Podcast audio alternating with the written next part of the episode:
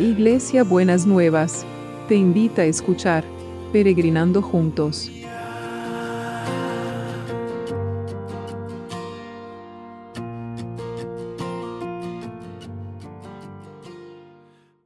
Buenos días mis peregrinos y peregrinas, ¿cómo andamos para este viernes? Empezando este viernes. Con esto en, la Argentina que tenemos bastante frío esta semana, ¿eh? pero bueno. Una de las cosas, de las ventajas de quedarse en casa es que podemos estar como un poquito más abrigados, ¿no es cierto? Así que bueno, hay que, hay que, estamos en el invierno y entonces estas son las cosas que pasan en el invierno. Los que están en, el, en, el, hemisferio norte, los de Europa, ya están en el veranito, así que ellos están disfrutando del veranito y nosotros estamos disfrutando, queremos disfrutar de este invierno. Buenísimo. Bueno, estamos viendo los nombres de Dios, ¿no es cierto? Ayer veíamos que éramos sembradores de esperanza.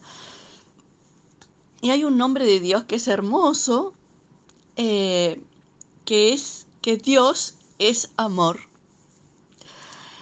Y, en, la carta de primera de Juan 4, 8 dice, el que no ama no ha conocido a Dios, porque Dios es su amor.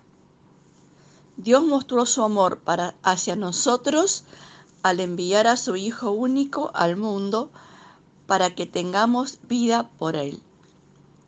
El amor consiste en esto, no en que nosotros hayamos amado a Dios, sino que Él nos amó a nosotros y envió a su Hijo para que ofreciéndose en sacrificio nuestros pecados quedaran perdonados. Entonces, acá hay, varios principios. Primero, que en, en otra versión dice, le amamos a Dios porque Él nos amó primero. Entonces, eh, y por otro lado, que la esencia de Dios es el amor. Y la manifestación más grande del amor eh, es que cuando mandó a su Hijo a morir por nosotros en la cruz para el perdón de nuestros pecados. Y entonces también dice en este hermoso capítulo 4 de la carta de Primera de Juan, dice, donde no hay amor, no hay miedo. Al contrario, el perfecto amor echa fuera el miedo, pues el miedo supone castigo. Pues eso, si alguien tiene miedo, es que no ha llegado a amar perfectamente. Y esto es verdad en las relaciones. Es verdad en las relaciones interpersonales y es verdad en las relaciones con Dios. Nosotros a veces tenemos miedo al castigo de Dios y muchas veces cualquier cosa que pasa, que las cosas no son como nosotros quisiéramos, pensamos que es un castigo de Dios porque algo que hayamos hecho malo. Y en realidad, si nosotros vemos nuestras vidas y las vidas de otras personas, eh, Dios no nos da las, no recibimos las cosas que recibimos de Dios por lo bonito que somos nosotros. No lo recibimos de esa manera.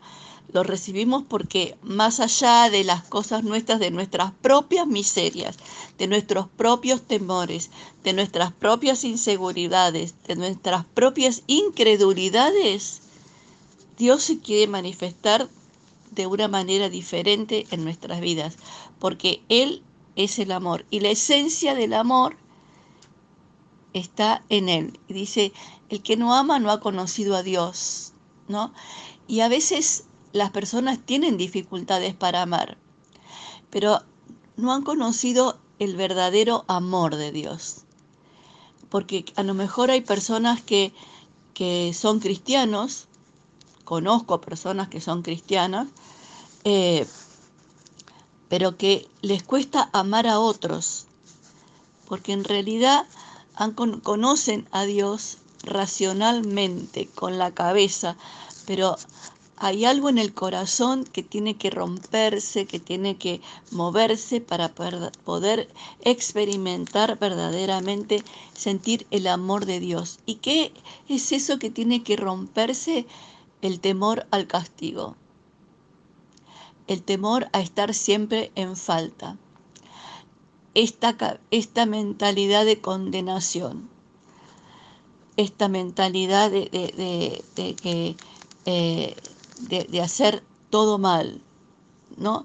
Esta mentalidad que, me, que, que estoy condenado de alguna manera, entre comillas, a que me vaya mal. Eso no es la mentalidad de Dios, eso no es el amor de Dios.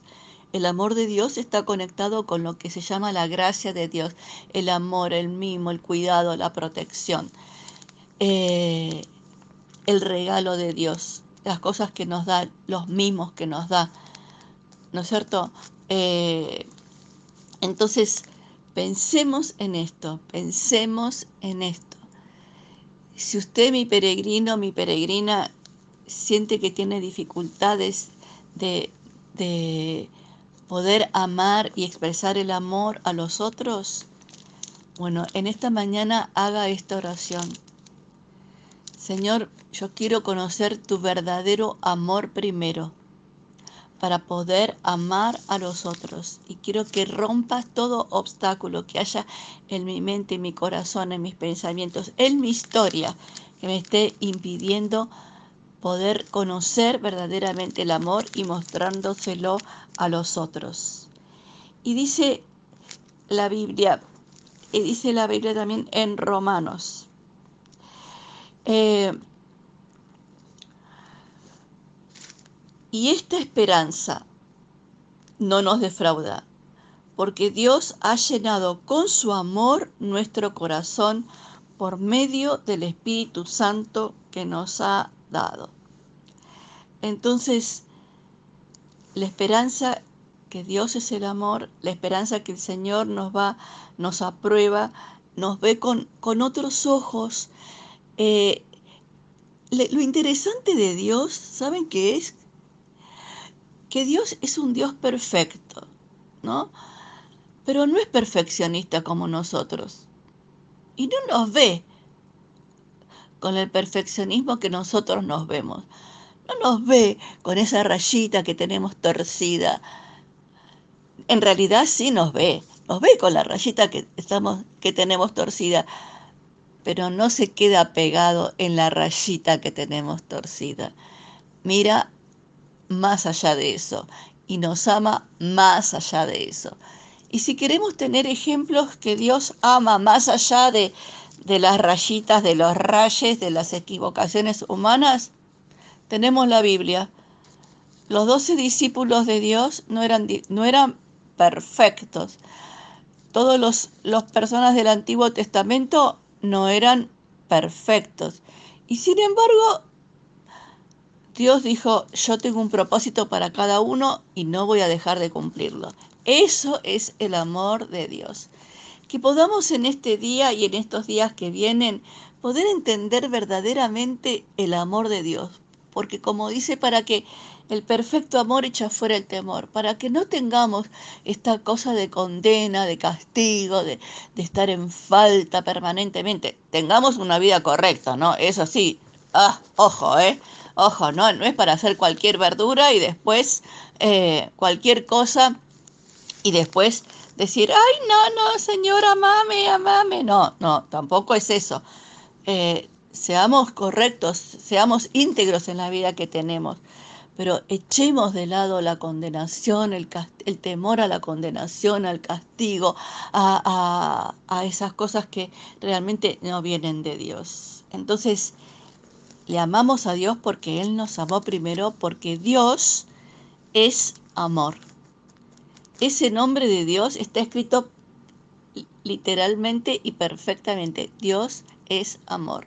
Señor, que en esta mañana el amor tuyo llene nuestro corazón. Como dice Romanos, Dios ha llenado con su amor nuestros corazones por medio del Espíritu Santo que nos ha dado, para que podamos, Señor, aún en este tiempo, entender perfectamente y entender, comprender y vivir dentro del amor de Dios. Señor, que si hay peregrinos o peregrinas que tienen dificultades para poder sentir el amor y para poder amar y para poder expresar el amor a los otros, que vos rompas esas fortalezas en el interior, que sobrenaturalmente la rompas por el poder que hay en el nombre de Jesús y en el amor de Jesús, que esa coraza, Señor, con la que se han cubierto, quede destruida ahora por el poder que hay en el nombre de Jesús y puedan vivir, entender y disfrutar verdaderamente lo que es sentir el amor de Dios, lo que es sentirse vivo, que es muchas veces Señor, vos sabés que esas personas se arman esa coraza por miedo al sufrimiento o a ser heridos. Y, y entonces ni sufren ni son heridos porque tienen la coraza. No importa que sufran, no importa si pueden llegar a ser heridos, pero lo más importante es que puedan sentir que sienten amor, que viven en el amor, que el otro nos puede conmover, que el otro nos da ternura, nos da alegría y también podemos sufrir con el otro, pero no es solamente con sentimientos negativos, es con, los sentimientos, con toda la gama de sentimientos que Dios pone en nuestro corazón. Que el amor de Dios llene nuestros corazones, porque la esencia de Dios es el amor y Dios, el nombre de Dios es el amor. Y, y ese amor, Señor, que esté inundando toda la lista de, los pedidos de oración. Señor, que esté llenando cada lugar, cada situación que esté expresada en, en, en, esa lista de oración, Señor. Que el amor sea derramado en sanidad, en liberación, en, eh, en resolución de conflictos, Señor, en lo que sea que esté expresado en esa lista, que sea derramado ese amor, Señor, en el nombre de Jesús, en el nombre de Jesús. Y que ese amor tuyo visite los sanatorios, los hospitales, los centros de salud, esté con los equipos de salud, esté con los que nos cuidan, estén con los que están expuestos, Señor, a, a los contagios. Señor, que ese amor destruya todo el miedo al, al, contagio. Que ese amor destruya esta peste, Padre, en el nombre de Jesús, y que desate el espíritu de vida, que desate el amor, que desate el cuidado, que desate el, el bien, el, el querer el bien común para el otro. Señor, que ese amor tuyo destruya los planes del enemigo deshaga los planes perversos, Señor, y,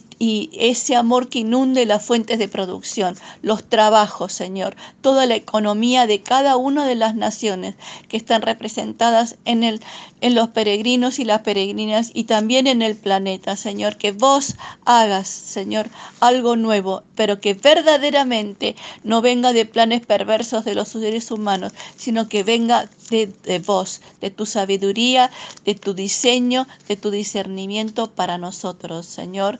Nosotros creemos que Dios es amor, nosotros creemos que Dios que el amor de Dios rompe todos estos obstáculos. Señor, creemos que el amor de Dios inunda nuestros corazones. Lo decretamos, lo creemos y lo esperamos en el nombre de Jesús. Que terminen bien, bien, bien, bien, bien esta semana y que empiecen a prepararse para el fin de semana, aunque estemos en casa, empiecen a pensar algo rico para cocinarse, para hacer en el fin de semana, para poder gustar y disfrutar y que eso que cocinen y hagan sea una muestra de amor para otros. Que el Señor me los rebendiga, los requiero. Beso grande para todos. Nos vemos mañana.